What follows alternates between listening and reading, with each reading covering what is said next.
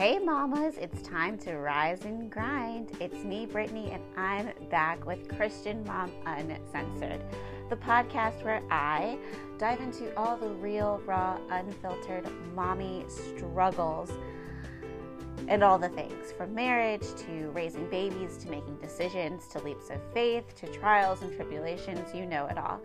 Thanks so much for stopping by this Thursday. Welcome to Christian Mom Uncensored.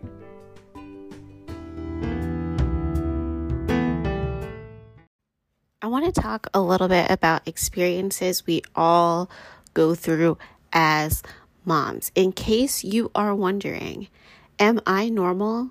Is this normal? Am I the only one?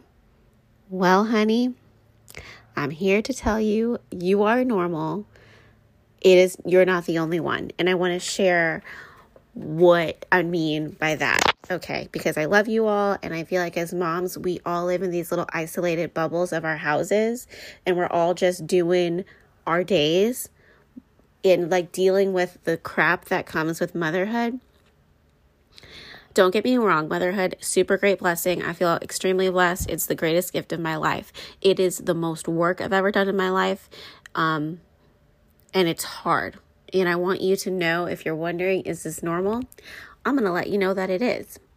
I was inspired to talk about this from two people. One, a mom, a pretty famous mom on TikTok, like TikTok famous, who walks around her house and like tries to make you feel good about yours by how messy it is. If you're like an avid mom talker, like if you're on mom TikTok, you probably have seen her.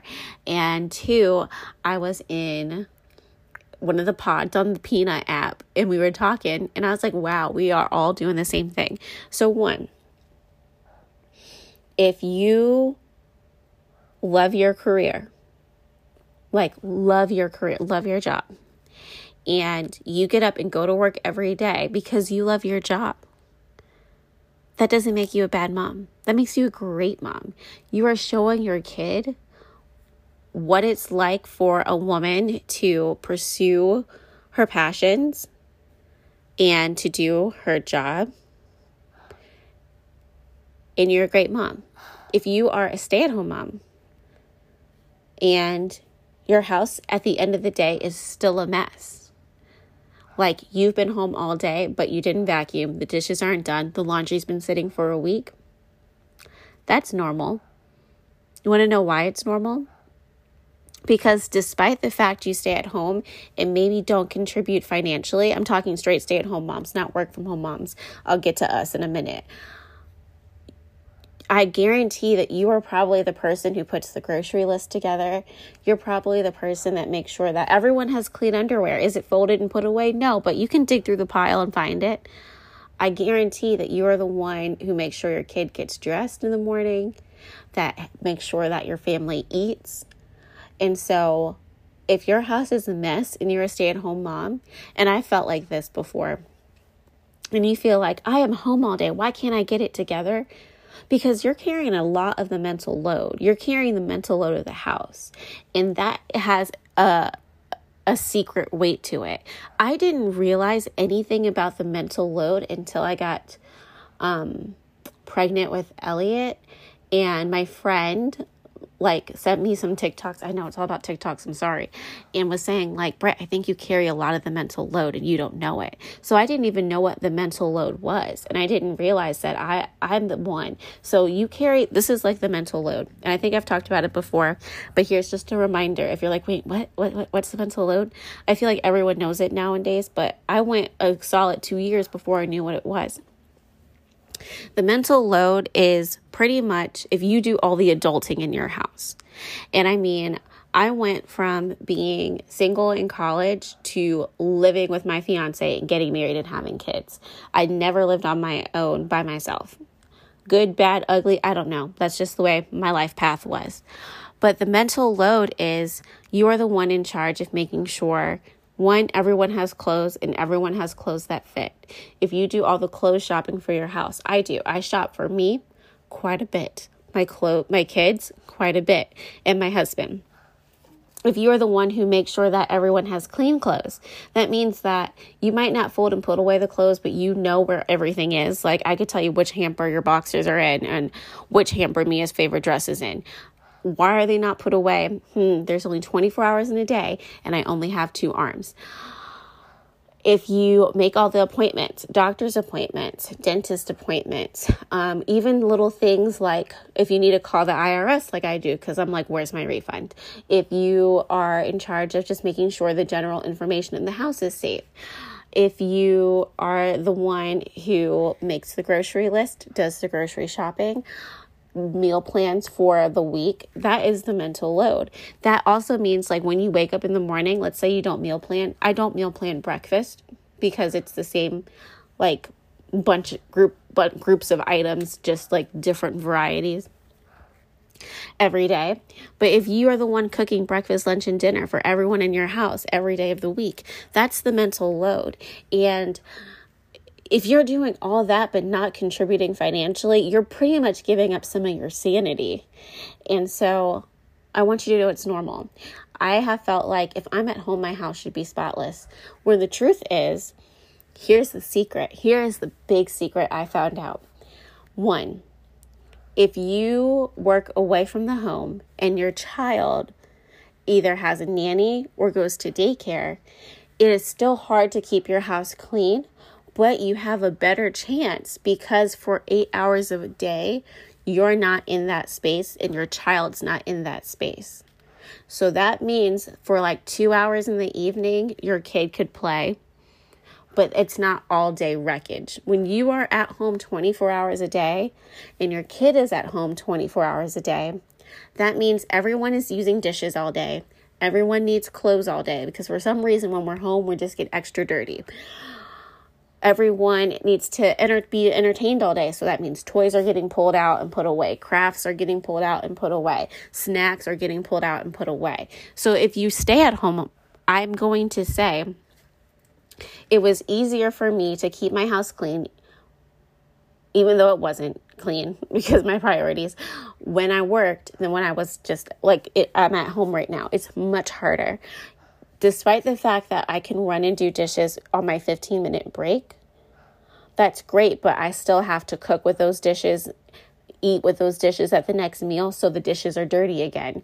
Whereas at the end of the day, when I worked and I, put the dishes away and did the dishes, in the morning, I might have a bowl of cereal. Usually I just took coffee to go and would eat at work. So 1, there's no dishes there. The only dishes I had to take care of were like bottles and whatever we had for dinner. So it was much easier to keep like the kitchen clean. And so anyway, I just had to talk that through that because I just realized this revelation that obviously it's harder when you're home to keep everything clean because you're living in it in real time. Okay. If you are a work from home mom, it is 100% normal for you to feel guilty that you have to log hours doing whatever you do, right? And also spend time with your kid. So you might feel guilty for having to say to your kid, hold on a minute, mommy needs to type this email. Hold on a minute, mommy needs to answer this phone call. Here, watch this episode of Bubble Guppies while I'm in my conference call. Don't bother me. You might feel guilty about that, but guess what? It's normal. And I will tell you this. It doesn't matter if you are working. It doesn't matter if you stay home. It doesn't matter if you work from home. Your kid is going to grow up fine if you are loving, if you're available, and if you're providing whatever you bring to the table for your kid. Kids that have stay-at-home moms don't fare better than kids that have working moms. Kids that have working moms don't fare better than kids that have stay-at-home moms. It's all different. It's all just life experiences. That's like saying, oh, people who are engineers have better lives than people who are scientists. Like, what is a better life? It's all relative. So anyway, I'm saying all of these things to let you know, whatever you're doing a great job. And it's okay for your house to be messy no matter what you're doing. It's okay to feel overwhelmed even if you get to stay at home. It's okay to want alone time even if you worked all day. So this podcast is never going to be for or against anything, unless obviously it's a bad thing, then we're going to be against it. But I personally, my own personal decision was to go ahead and get the COVID vaccine. And my own personal decision was to get Moderna. Fauci got Moderna. So I just felt like I'm just going to go with that one. That one just felt like, you know, if I'm going to get one, that's what I'm going to get.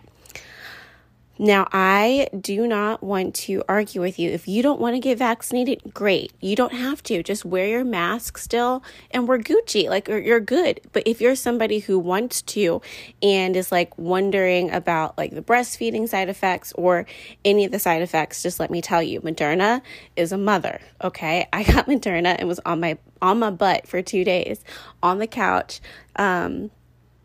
like achy, tired, the works. It sucked.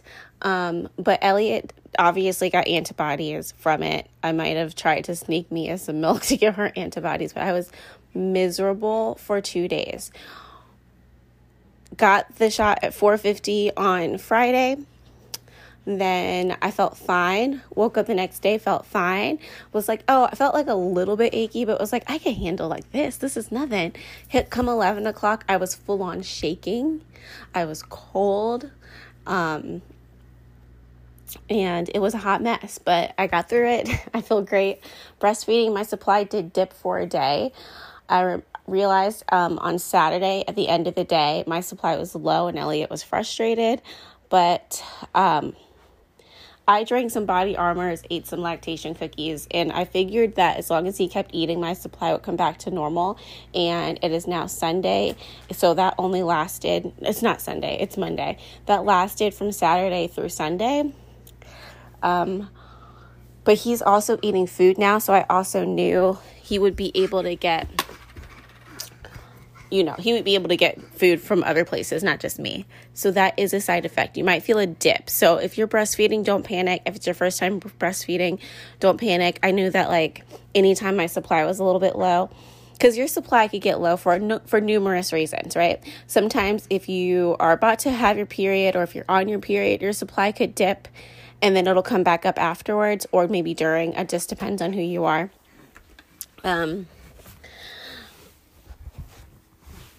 So I wouldn't worry. If you're sick, your supply might dip for a minute. Just my number one advice when it comes to breastfeeding is just if you're able to have like a good latch and everything's like Gucci on that side, just keep feeding the baby because then your supply is going to do what it's supposed to do. With like even like during growth spurts, your baby might be eating a lot and it might seem like they're like sucking you dry. That's good because what they're doing is telling your body, hey, I'm bigger now. I need more milk and whatever. So that just turned into a random breastfeeding conversation, but I wanted to point that out. So if you want to get the shot, the first dose, I was completely fine, just a little bit sore.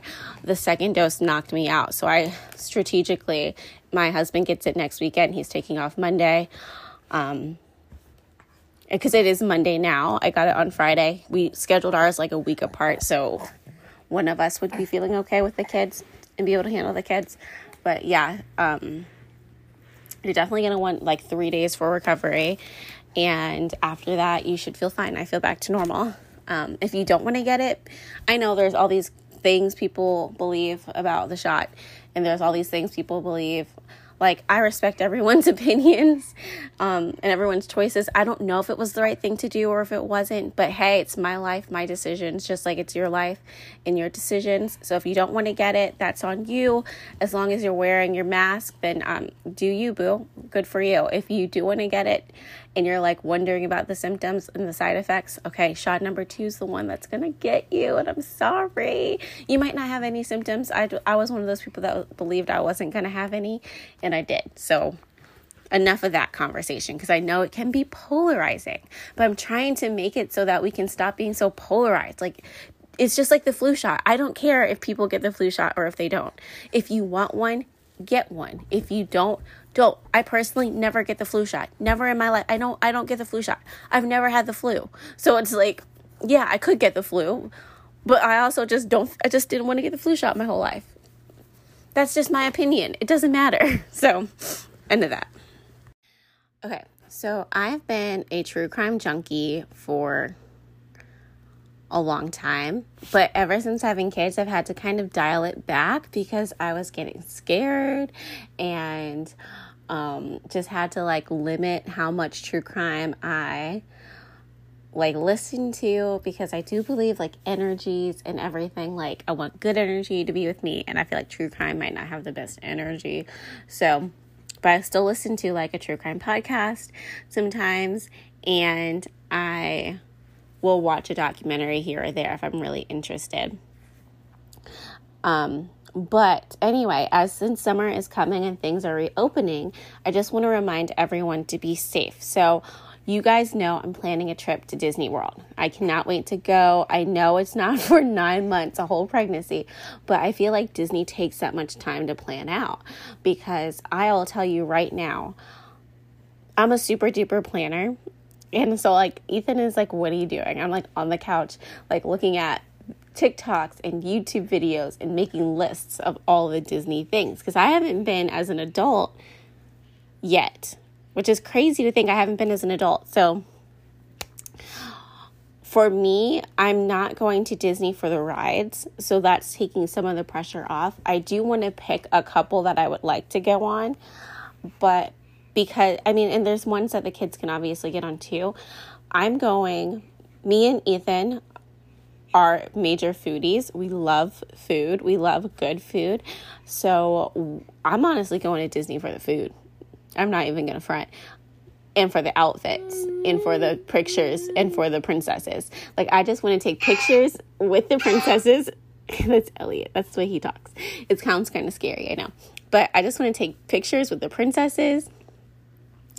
And I want to eat some good food. I want to try a Disney drink. And, like, that's why I'm going to Disney. So, anyway, as the world reopens, if you are going to a theme park or an amusement park or anything like that, just some safety tips to remember.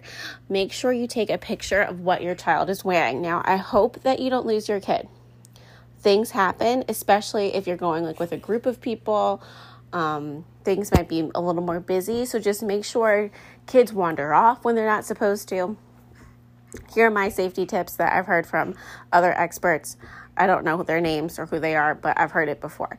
One is to take a picture of what your kid's wearing on that day. So if you're anything like me, I take a ton of pictures of my kids. I take pictures of them daily, and if not, like every other day. But if we're going somewhere, typically my kids are dressed a little bit cuter. Mia's hair is done pretty cute at the beginning of the day. At the end of the day, she plays hard, you know. She looks completely different at the end of the day. But I'll for sure take a picture. And that's good, because if you lose them, you can say, hey, this is what my kids like looks like. This is what they've been wearing today.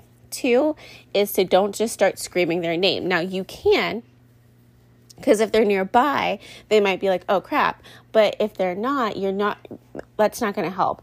You want to start yelling out their description, you know, 6-year-old boy, brown hair, brown eyes, wearing a red shirt, blue baseball cap, like whatever you need to do, because that will describe, well, now, one, people are looking for a kid with those descriptions, and if anyone, you know, God forbid, grabbed them, tried to get a hold of them, they're probably going to let them go and leave, because now it's too risky. But also, you'll probably get reunited quicker, because people are now looking for a kid with that description. Two is if your kids are old enough to talk, which I highly doubt you would lose a kid that's not old enough to talk. But if you, for some reason, do, teach your kids to go to a family if they get lost. I know. Find a mom and her kids, specifically a mom with kids, because as a mom, if a little kid or any size kid, I don't know, comes up to me and says, hey, I lost my mom. Okay, I got you, boo. We're going to find your mom. And I am not going to let any old person come and take you back. Like, when your mom comes to me, they better know your name. You better be like, yeah, that's my mom. Like, moms typically you know, we look out for other kids. There's been plenty of times where I've seen a kid, I've been at a place and I've seen a kid just run, and I'll stop them, like they're running away from their parents or they're like wandering somewhere. I'll kind of like block them off, and I'm like, hey, is this your kid? Like, hey, I got you. I know kids are crazy. I just wanted to make sure that, you know, it was okay for them to be going this far or whatever. And typically parents are like, oh my gosh, thank you. And I'm like, yeah, I got you. It's a village. It takes a village. So teach your kid to find another family, and then, or a park attendant. I will tell you that if you're going to lose your kid, Disney's the place to do it. I know Disney's huge, and it seems like you should not want to lose your kid at Disney. However, Disney staff are trained. Disney is the alpha of amusement parks, in my opinion, and they are trained on how to handle these situations. But yes, so make sure you have a picture of your kid. Start yelling out their description. And teach your child to go to either a park attendant, but if they don't see a park attendant, like quickly find the closest family or parents, and they're gonna help you, you know, reunite. Because knowing, like, any you guys are mamas and good people that listen to this podcast, of course you were gonna help this kid find their parents. So those were my advice. Loud, bright colors, I feel like, are always good. I don't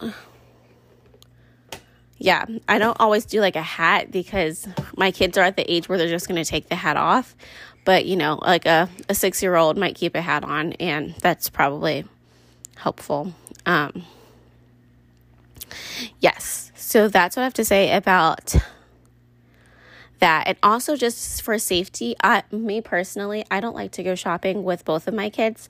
I like to go shopping by myself, honestly, or with one of them, because I know how easy it is to get distracted.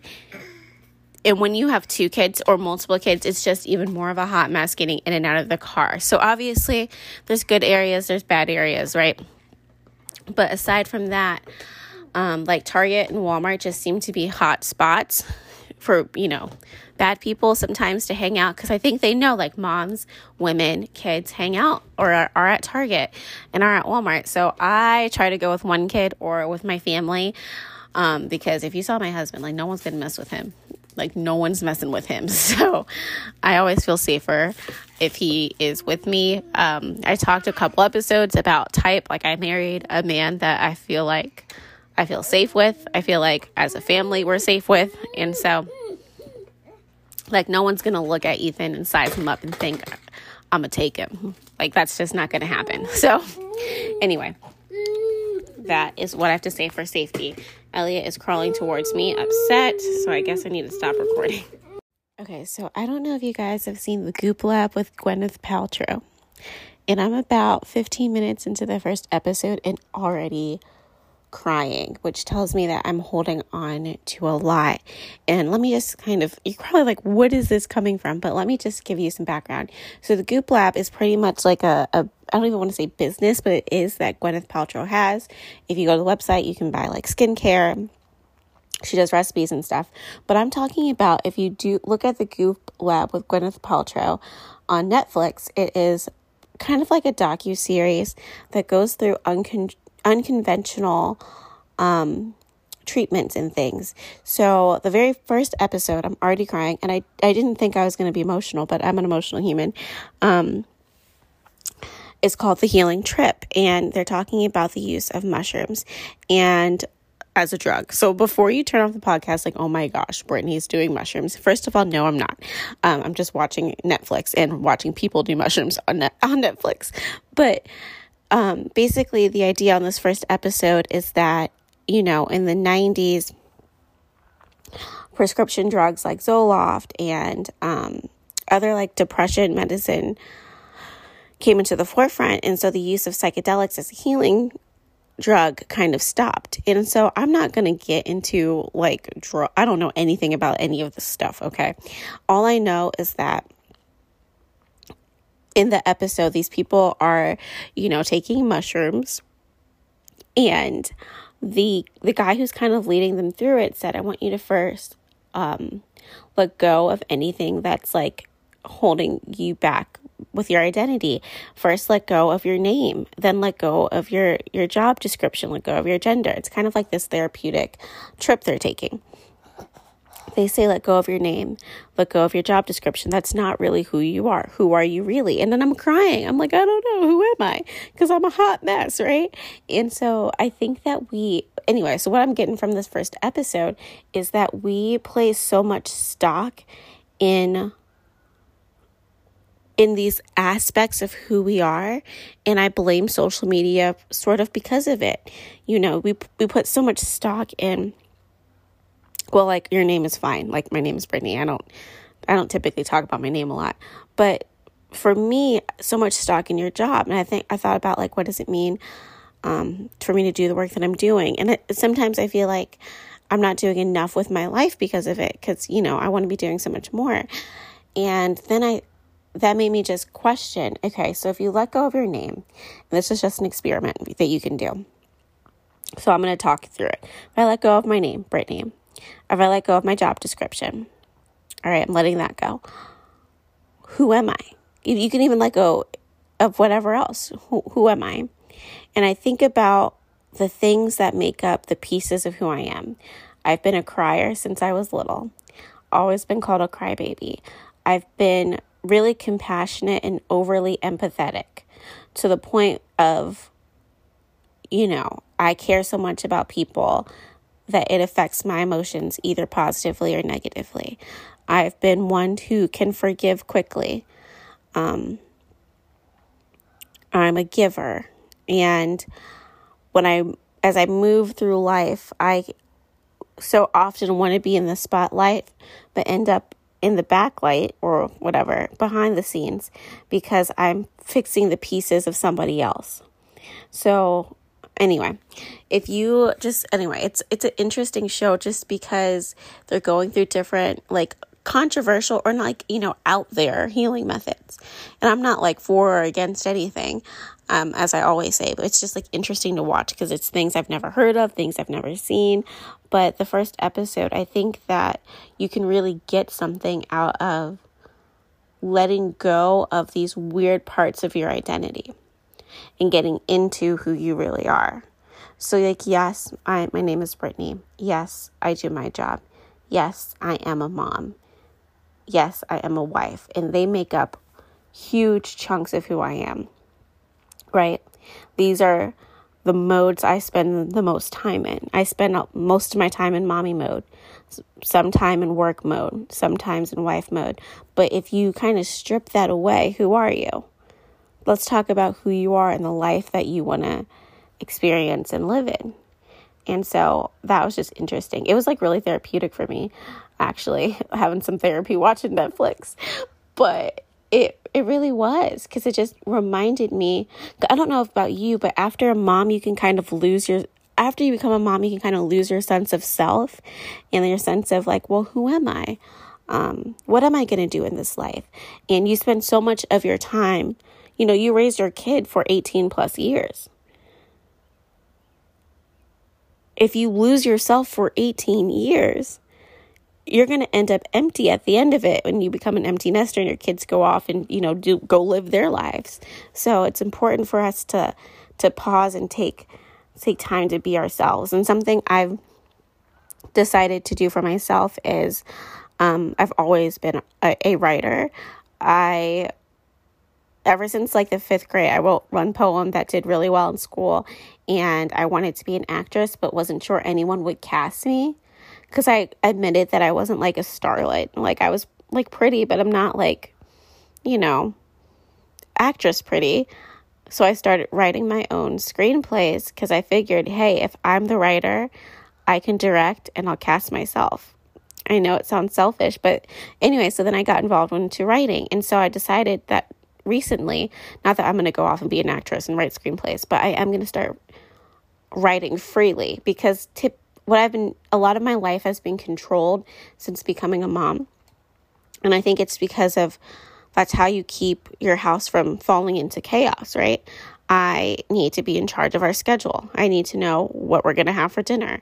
I need to know what activities are laid out for this week because my life without some structure becomes pretty chaotic. but it has been to the point where it's been too rigid and too planned and not as like free-flowing and creative as I would like it to be, that even when I sit down to write things, I come up with a plan. Well, I want to write a book about X, Y, and Z because that would fit this market and this market would really like it. It's always about a market. What about I want to write this authentic story because I am captured by these feelings and emotions of these characters and this experience, instead of trying to be so controlled. Because when I wrote in college, I took creative writing. So this is a huge sidetrack. And I ended up writing a couple of things, but the piece that did well and got published was just straight from, I don't want to say from my heart, but it was like uninhibited. It talked about something that my family was struggling through, and kind of how I felt. Like I felt like this sort of like a shadow. And anyway, going on a sidetrack, but yeah, the Goop Lab it's interesting, and I'm actually really thankful for Netflix, because this first episode has made me realize something about my life. And I think as moms, we get lost in the day-to-day monotony of, and I've been feeling like my life has been super monotonous. Like wake up, start coffee, log on the computer, put Elliot on the floor, give him some toys, start breakfast, check an email, send an email, log on. And like structure and schedule is good. I'm not saying it's bad, but there hasn't been a lot of time in the day for me to, let me just go take a walk and breathe. Let me go take a walk by myself and breathe. Let me take the kids. It's always, let me do this or that. And my life has been so tightly wound. Like I've been so tightly wound that Ethan's like, everything stresses you out. And I'm like, yeah, I'm staring at boxes that need to go into the recycling. I'm staring at dishes that need to be done. I mean, I did them this morning, but, I just want to start experiencing life without the stresses of what if Elliot has a meltdown? What if there's a blowout? What if I'm going to let go of the what ifs. So my theme for this week is let go of the what ifs and just do. Don't think about it. If I have a thought in my head, I want to go do this, I'm going to go do it. I want to try this, I'm going to try it. Kind of like this podcast. It was kind of out of whim of, I want a podcast where social media is so saturated with like pretty cute moms, right? And they're pretty cute houses. My house is cute when it's clean, and it's clean once a week. Like, let's be honest. My outfits are cute when I put them together, but I don't have time to do that. Like I wanted real mommy realness, right? Like I have a mommy body. Do I want to tell you how I lost all the mommy weight? Sure, but I haven't done that yet. And do I have time to do it? No. So like, I just wanted it to be real. Anyway, so check out the Goop Lab if you're looking for like a little bit of therapy. I guess it was like therapeutic for me to just let go of these things that have been like the job specifically. If you've been following this podcast, I have like such a negative connection with it because I feel like it inhibits me from being the best mom possible. But actually, it helps me be a good mom. We're going to Disney, right? We're going to be able to go to Disney because my job, allows us to have extra money to save for Disney. We're not, hedge fund operators or lawyers or people that just have like a ton of money. Like we're average folks. We're average middle class America. And that's not necessarily a bad thing. I've been seeing that it's like such a bad thing. Like it's always like a race to be the elite. It's always like a climb to be the next Rachel Hollis or to be the next Oprah, to be the next Kim K. We spend so much of our life hustling. And I realized this when I was looking at pictures of Mia and videos of when we moved into our house last year. And, I was like, wow, that was such a special time. It was so much fun. When the world shut down, I was just letting it shut down for a while. For a couple of months, I was pregnant actually and had a lot of morning sickness. I was like, I'm just going to play with Mia. I'm going to live. I'm going to soak up every minute with her. And now I'm really focused on soaking up every minute with Elliot and with Mia. And, the decisions that I have ahead of me with work are going to come when they come. I've been so stressed out about getting called back to the office, knowing that right now I'm not prepared to leave Elliot, nor am I ready to start the transition. If I were to have a nanny or something, he would have to learn to take a bottle. He won't do it. And so I'm hoping that we'll be able to stay home for the rest of the year. And if not, I have big decisions to make. But that's not today's worry. And even the Bible says not to worry about tomorrow. Today has enough worries of its own, and it's true. I'm staring at my bookshelf, and I have sitting on the bookshelf a notebook that says, let go and let God. And so I honestly have to let go of the anxiety of the future, because I've been living in this weird place with my job for so long. Whatever happens, happens. Right now, it's not happening. And they would have to give us notice. And I could either try to get him comfortable with somebody or say, listen, I can't come back to the office. I'm sorry. And my family would have to make the adjustments there. And that's okay. So right now, I'm letting go. And we're going to live our best lives and with no regrets. And I saw a post earlier today, like, people get so upset when they spend money. And I can be one of those people. And the post was like, so you spent $100 on drinks last night, but did you have fun with your friends? Yeah, great. So what's the big deal? So you spent $2,000 on a trip, but those are memories that are gonna last a lifetime. And I can be like that with money sometimes. I've honestly, as much of a shopper as I am, I can be the frugal one in our relationship where I question every purchase. And Ethan's like, listen, did you need that? Yeah. Or is it going to make your life easier? Yeah. Then buy it. And I'm like, but we could, you know. And I think it's just this anxiety around, like, if we don't have, money saved, then what if I have to leave work, or what if, and it's fine. Like, I'm not touching our savings. We're going to be okay. It's okay for me to say to buy a dress for the 4th of July. It's not going to kill us to spend $20 on a dress for the 4th of July. But I've been so caught up on controlling my future and preparing for the worst, that it's just made me like a stressed out, cranky person. And I don't want to be that person anymore. So thank you, Gwyneth Paltrow, for this Netflix docuseries that gave me therapy this random day. That's all I have to say about that. I was thinking about how I live in the world between Crunchy Mom and Silky Mom. And as I was listening to the couple of podcasts that I listen to every week, I think it's about 4 that I listen to religiously. When they come out every week, it made me think about how other parts of the world operate differently and how important it is to travel and to see other parts of the world. For instance, in the U.S., depending on where you live, small town, big city, the South, the North, the East, the West, wherever you live, different things are taboo. Some things are more open than others. But for instance, the issue of like breastfeeding, do you breastfeed with a cover or on or off? Are people going to ask you to cover up? No one's ever asked me to cover up. And I probably would go off on me if they have, because I'm not a breastfeeding cover-upper.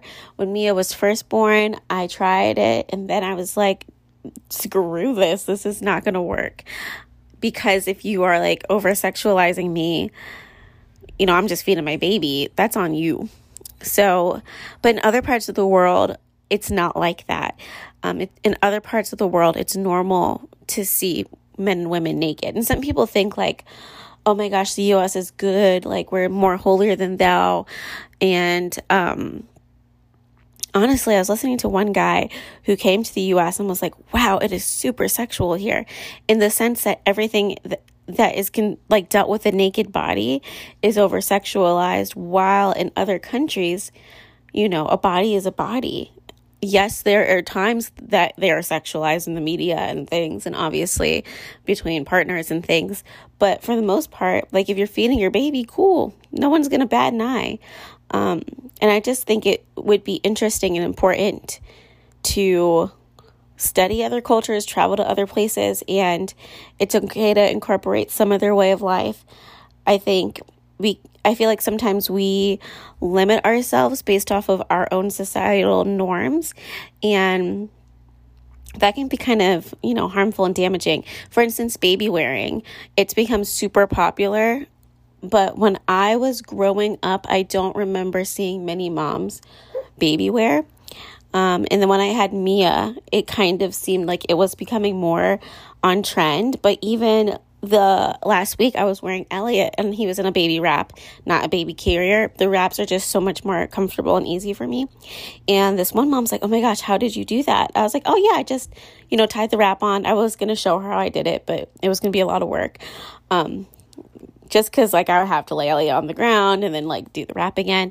And she's like, "You did that by yourself?" And I was like, "Yeah." And, baby wearing is how I've gotten things done. And in other countries, it's normal. Some people think, well, if you hold your baby, you're spoiling them. Well, yes and no. Babies need love. And they will get used to it, right? A baby can adjust. This is what I'll say about babies. This is just my own opinion. I'm not a, psychologist or anything.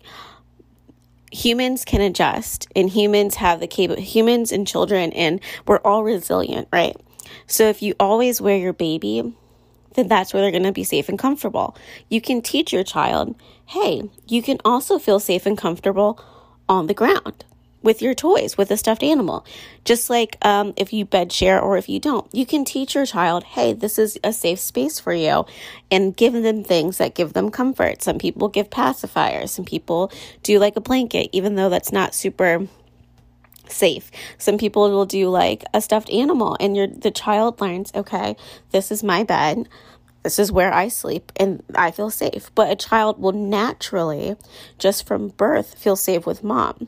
So one way or the other, it isn't wrong. I just like to go with the natural route. I'm going to sleep with you. I'm going to be your comfort. That's fine. I don't feel the need to here's a pacifier or a bear or something. So if people say you're spoiling your kid, I don't think you can spoil your kid by holding them, by giving them, that much love and attention. I think you're just creating a safe space for them. And I think a lot of millennials, parents, we tend to operate that way, which is a little different than maybe our parents and grandparents did it.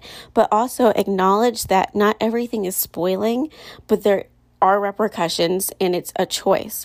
For instance, for me to baby wear Elliot, or for me to always rock him to sleep, means that he has learned that that's what we do. He has learned that whenever it's time for me to go to sleep, I nurse, mommy cuddles me, and then I go to sleep.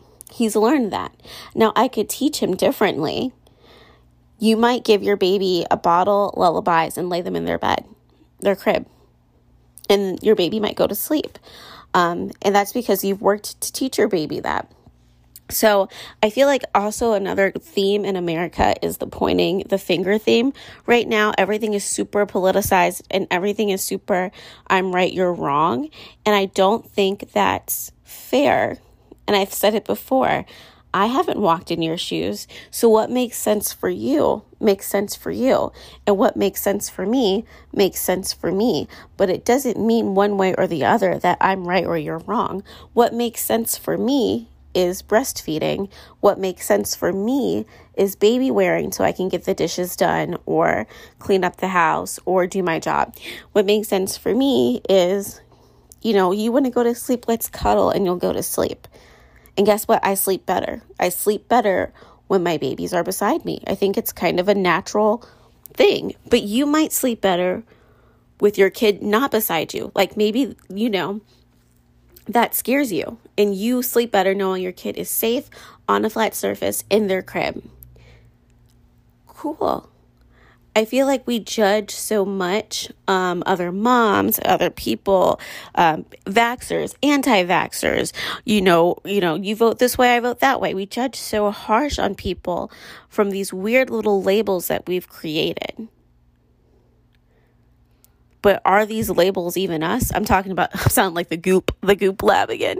Really love it. I'm really loving that Netflix show, guys. But I'm serious. I'm serious in all aspects of, I haven't walked a mile in your shoes. I haven't lived your life. I don't know what makes sense for you. And if you need advice on something, then yeah, I'll give you advice from my experience, but understand it's coming from my experience. So I was talking to a mom. I've talked to a couple moms who were like, oh, wow, you're just breastfeeding out in the open. I wish I could have done that. And I'm like, yeah. And so when they have their next kid, they might just do it. And I've talked to moms that are like, oh my gosh, that's so cool that you're able to just breastfeed like that. I really struggled. And I'll say, oh yeah, I'm really thankful Elliot has always been a champion nurser. But hey, with Mia, I had to supplement. So I get it. It's hard. And honestly, it is easy in a sense to breastfeed because the baby cries. You can kind of just like whip a boob out and feed him. But at the same time, it's hard to maintain supply. It's hard to, make sure you're eating the right things. It's hard to, I can't go out and do whatever because he needs me.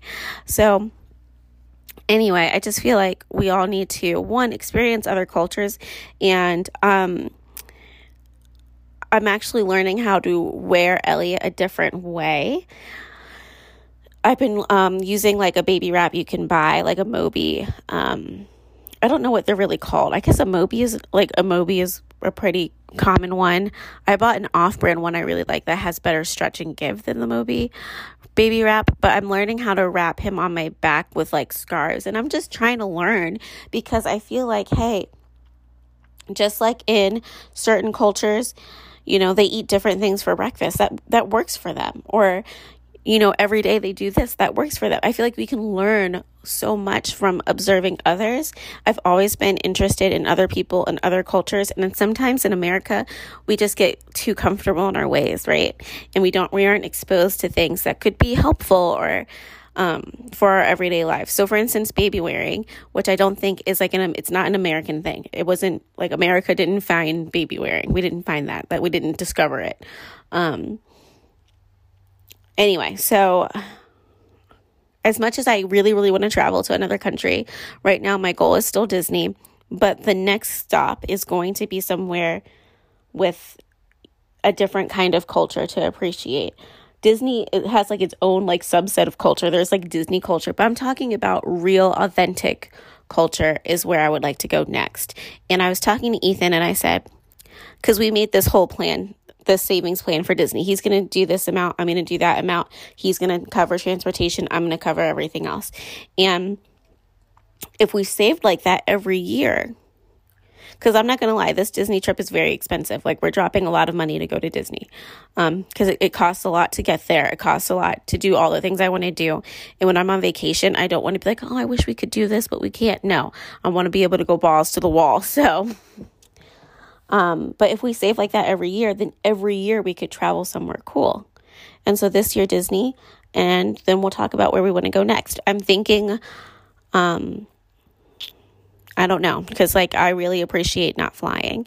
And yes, so I also want to point out that traveling with kids makes me nervous. I watch people do it seamlessly. I've watched Instagrammers and YouTubers do it flawlessly. They get comfortable with carrying the car seat on the plane. I'm too frazzled to handle all of those items, I feel like. And I guess it's I'm doubting myself. I could really, if there's one place I really want to go, I really want to go to Hawaii, I could figure it out. Am I going to figure it out this year? No. And then by the time I figure it out, will I need to pack a full-on car seat for Mia? No, she'll be in a booster for a long time. Right now, she's still in her convertible car seat because she still fits it. And she's still in the weight limit and everything for that one. But yeah, anyway, traveling's important. And I think it's something we all should do.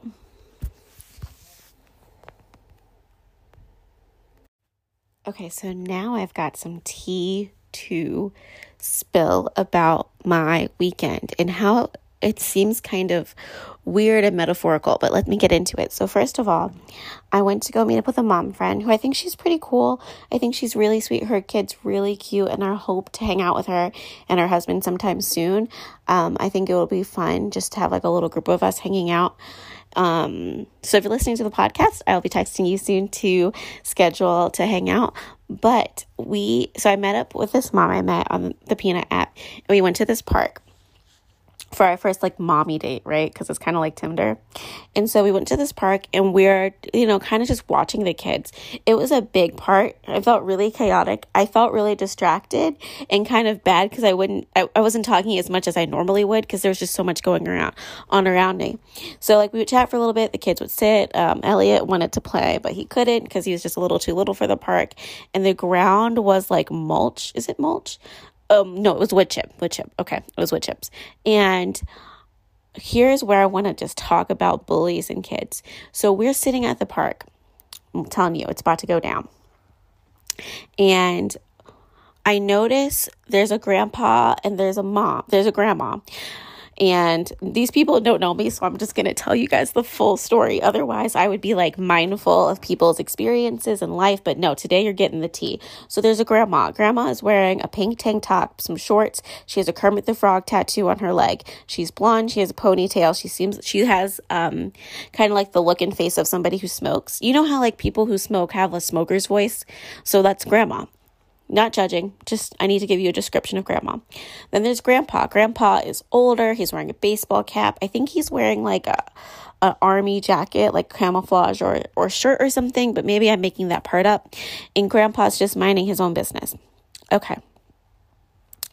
So those are some people. So we're at the park, and occasionally I notice grandma yelling at one grandkid to behave. Totally normal. Kids are wild. I get it. Make that kid behave. But I'm not really paying attention because I'm on a mommy date, right? So I'm also like watching other people. I'm watching this dad, you know, push his son, and Mia falls off of the swing. I watched this other dad react to Mia fall off the swing, and I'm just like really taking everything in. Mia was not hurt. She was more upset that her hands were dirty, and I was like, yep, I have a girly girl on my hands. And she ends up being fine, and I was like, babe, be friends with that dad. He looks nice. Ethan doesn't want to be friends with other people, so hopefully we go on this mommy date, the husband comes, and we all hit it off. That's my plan. Anyway, so we're at the park, and there are these cute little benches shaped like leaves, and grandpa's sitting on a bench next to him. His grandson, I would say he likes to be like 8 or 9, is laying down. Now, I don't really know kids' ages, but in my opinion, he's like 8 or 9. He's laying down. He's wearing a blue shirt. He has the face of a snot kid, like a snotty kid. What I mean snotty, like a little bad kid. And I know no kids are bad, but you know kids that are just mean and break the rules. He looks like a bully from the Sandlot. He looks like one of those little mean kids. He just has the look. Now, I'm not like judging this kid at all, but I'm just giving you that because it just picked up, you know, from my observations, because things are about to go down with kid in blue shirt. Okay. Snotty little kid in blue shirt. This sounds so mean, but I'm just saying he just has a mean face, and he's wearing a blue shirt, and he belongs to grandpa, I think. So follow the story. Grandma is in pink shirt. Grandpa is hanging around. There's a kid in blue laying on the bench next to grandpa. Out of nowhere, a bigger kid, like a heavier set kid, comes. He's wearing a gray shirt and some shorts, and starts like roughhousing with the little boy on the couch, on the chair, on the bench. And he's like pushing him down and like pushing his legs. And then he starts punching him in the face. And I'm like, oh my gosh. Now, this is happening about 2 feet from me. So me and my new mom friend take a couple steps back, and we're watching, and it looks like it's getting intense. So at first, my initial reaction was, oh, they're friends or they're brothers, and they're roughhousing. But then it like turns serious, and I'm like, oh, this is like serious roughhousing. And in my head, they're still friends or brothers or something. So grandpa is like, hey, guys, knock it off. The kids end up on the ground. Big guy is holding little guy by the hair and like wailing on him, like punching him. Little guy is punching and kicking back, and they're full on fighting. Grandpa grabs the guy in blue, the little guy, The little guy who like kind of seems kind of mean grabs the guy in blue and it's like pulling him off of him. The guy in blue is like trying to get out of Grandpa's arm and bites Grandpa and runs away. Grandpa's like, yo, why'd you bite me? He doesn't say, yo, he's a grandpa. He's just like, hey, why'd you bite me? And then the heavier set kid in gray is trying to go after the guy in blue. Grandpa grabs him by the hair and is holding him. And it's like, no, the kid is getting mad and still trying to get away. So Grandpa grabs the kid's arm and twists it back. Now the kid's crying and he's like, let me go. So I'm watching this whole thing unfold. I'm like, wow, so what does it look like? The bigger, heavier set kid came and started beating up this little guy in blue. Grandpa, this old man, must be the guy in gray's grandfather because he's grabbing his hair and holding him back, and he is like twisting this kid's arm. Meanwhile, me and my mom friend are both like kind of getting upset because we're just watching this kid in gray, like Grandpa's holding him back and it hurts. And I'm like, oh my gosh. So two things. I was holding Elliot during this fight. Mia and Ethan are also at the park on the other side of the park. If I wasn't holding Elliot, I would have tried to break up the fight because like I could feel I had to like hold myself back because I'm like, wait, you're holding the baby. Don't get involved with these kids fighting. But I was about to go full on with my mom voice. Boys, cut it out now. You know, I might be little, but I can put on the mom voice that puts the fear of God in you. But also I have this new mom friend. I can't just be whipping that out out of nowhere. Anyway. So all of this is going down. We're both kind of mad, like, oh my gosh, Grandpa grabbed that boy. And she says, see, that's probably where he learned it from. So we're both on the same wavelength. We think Grandpa is Grandpa to the thicker kid who started beating up this little kid, the kid in blue. Meanwhile, I hear a completely other story on the other side of the park. So people are trying to figure out what's happening. The blue kid is coming back. He comes back around. The guy in gray, Grandpa eventually lets him go. And the bigger kid walks to the other side of the park. This is a big, big playground. We continue having like a mom conversation for a minute.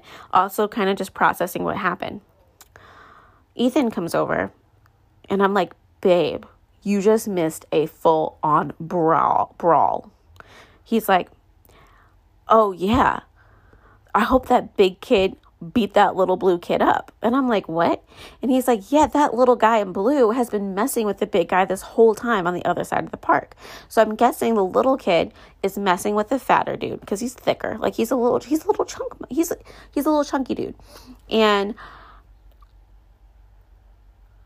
eventually he gets fed up and like wails on him. I'm like, oh, wow, that makes sense. And as I'm assessing the situation, it's all making sense. The little guy in blue belongs to Grandma and Grandpa. Boy in gray, where's your parent? Because, like, one, you're not going to go attack another kid on the playground. Two, Grandpa, you're not going to touch my kid like that because I would have dropped kick Grandpa, you know? Three, if he hadn't had Mia, he also would have stepped in, but he didn't see the fight. He saw on the other side of the playground, the guy in blue was messing with the guy in gray, the little chunky kid, the bigger kid, the thick kid. I don't really know the appropriate terms. So I'm like, wow, what is going on? Meanwhile, we hear that the little boy in blue, he's yelling bad words on the playground. And I told you, he just had a little snotty face, like a little bully. And that's exactly what he was on the playground. So at this point, Elliot's trying to nurse. We haven't eaten anything all day because we kind of stumbled out the house. We grabbed some Starbucks. Mia didn't want to eat it. So it's noon and I'm like, well, let's go. I'm going to nurse Elliot in the car and let's go to my mom's house and grab some lunch. Say goodbye to my friend. And she texts me, I just talked to the kid, the guy in gray, the little chunkier kid. And she was like, he was crying, saying everyone thinks it's my fault, but it wasn't. And I was like, I had a feeling that little blue kid did something wrong. So anyway, I just witnessed this whole fight in the park, and I'm like, babe, can I go to the park by myself? Is it safe? Like, kids are just beating up kids. Grandpas are grabbing children. Like, I don't really know about this park. Now, this park is lit, guys. It's fire. It is an amazing park. It's huge. There's a really big gazebo that's cute. There's a couple tennis courts. There's like a huge climbing thing. There's a ton of swings. There's a smaller section for littler kids, and then there's like a bigger section for big kids, but both sections look really cool. And anyway, I was like, this is a really cool park, but I need to come back here with backup just in case. Anyway, moral of the story is, 1, don't judge a book by its cover, because a lot of people thought just because the little guy was like the kid that was crying was the bully because he was bigger. That doesn't mean it. Second of all, you need to teach your kids to mind. And if they don't know how to mind, you better teach them how to mind. And because that little kid bit his grandpa, the guy in blue, bit his grandpa, was saying bad words around the park. And I was like, you guys aren't going to tell him to stop, cursing at the park? I have a 2-year-old here. I have a baby. Like, and there's lots of other like sweet families kind of looking appalled. And I'm over here getting mad. Like, I kind of wanted to get up in this conversation and be like, hey, what's going on? But it wasn't my place. And honestly, if I didn't have my kids with me, I would have been all up into everything, which is not necessarily the smartest thing to do. I know. Anyway, but my day had started off really good. So let me also tell you about how much of a hot mess I am. 1, I told my mom friend to meet me at this park. I went to the wrong park, ended up being late. 2, while we're at Starbucks, the people paid ahead of us. They paid for us. That's never happened to me. I do that like occasionally, like a couple times. I'm not going to say once a month, but like every 3 months, I'll remember like, oh, maybe I should pay for the person behind me. And I'll do that. But I've never had it done for me. And it was so nice. And then we saw this brawl at the park. And then I saw these dogs fighting later that day. And I was like, everyone is going crazy Memorial Day weekend. Like, the world has opened up and literally everyone has lost their minds. But I just want to say thank you to my Starbucks angel who bought all of our Starbucks. And it was a lot because I had a cold brew, Ethan had a green tea, Mia had egg bites. Like, that's kind of like a heavy Starbucks order, because like Starbucks isn't cheap. So that was what I saw. That's the tea I had to spill about what I saw this weekend. Anyway, before I head out, I just wanted to let you guys know that like you really need to watch your kids. And I really felt bad for the kid that ended up, the like chunkier kid, because his parents weren't there. So Ethan thinks he lived in the neighborhood and just came to the park. And that's sad, because it's like if his parents were there, maybe something would have happened. And 2, I'm not like, no one wants to be a snitch, but if somebody is like constantly picking on somebody else, I don't know if any other parent saw it. I would definitely have said something. If I watched little blue guy keep messing with big guy, I would have corrected him. And I know it's not my place. And his mom could go off on me, but that's fine. I'm ready to take on a mom. No, I'm kidding. I'm just saying, like, just try to your best. And I know some kids are more spirited and some kids are harder to discipline, and it can be hard. And I don't know what his situation was like at home. I don't know, like, if he's like what his life is like. I don't know anything about why the little blue kid was using bad words and being mean to the bigger kid. But it was just really sad. The whole situation was sad. I know I just like spilled the tea on it, but I had never seen a fight like that before in my whole entire life. I have siblings. Like, I have, 2 brothers and a sister that bicker, right? My brother and sister bicker. They don't physically fight. So, like, I don't know. I've never seen that. I'm sure it's normal for siblings to kind of roughhouse, but that was something completely different, and they weren't related. So anyway, long story short, if you go to Disney or anywhere, make sure you take a picture of your kid's outfit. When you go to the park, keep your eyes open and always watch your kid, because You don't want your kid to be a bully or to get bullied, because if anyone messes with my kid, you're messing with me and my 6 foot, 220 pound husband, and you don't want to mess with him. And take a break when you need it, because momming is hard. I'm exhausted. The Goop Lab on Netflix is amazing. I'm addicted. And that is what I have to say for this week.